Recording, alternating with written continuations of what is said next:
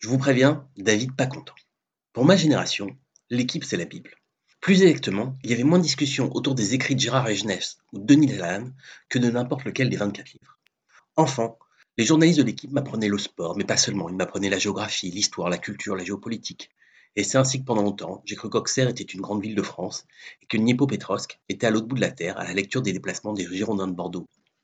L'équipe, c'était l'amour des mots et des histoires, mais aussi des convictions fortes en matière d'égalité ou de fraternité. Je ne sais pas si la vieillesse est un naufrage et si cet adage s'applique à moi ou à mon journal préféré, mais l'interview de la joueuse Peng Shuai dans le journal de lundi est une honte. Après la promotion de l'Arabie saoudite, avec le mal nommé Dakar, c'est à la Chine de bénéficier de l'appui de l'équipe. Petit rappel des faits.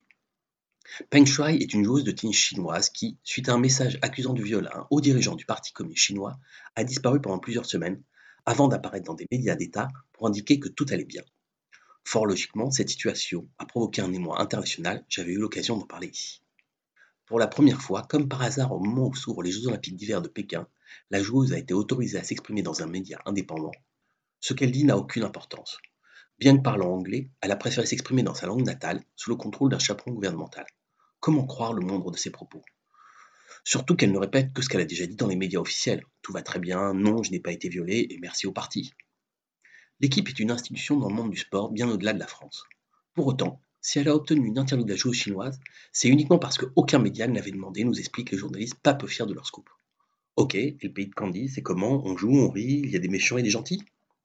Pour rassurer sur la santé de l'athlète chinoise, ces mêmes journalistes expliquent qu'elle était bras croisés au début de l'entretien et décroisés à la fin, enlevant même son masque pour les photos. Vraiment, elle a décroisé ses bras Gloire à l'empereur Quand l'équipe annonce que Maradona va signer à Marseille ou que je m'écharpe avec mes amis sur la note de Mbappé, cela n'a aucune importance, aucune. Par contre, quand le média sportif de référence contribue à une opération de blanchiment d'une dictature, c'est un problème. Et c'est une raison de plus pour être contre les monopoles. Allez, vive le sport quand même.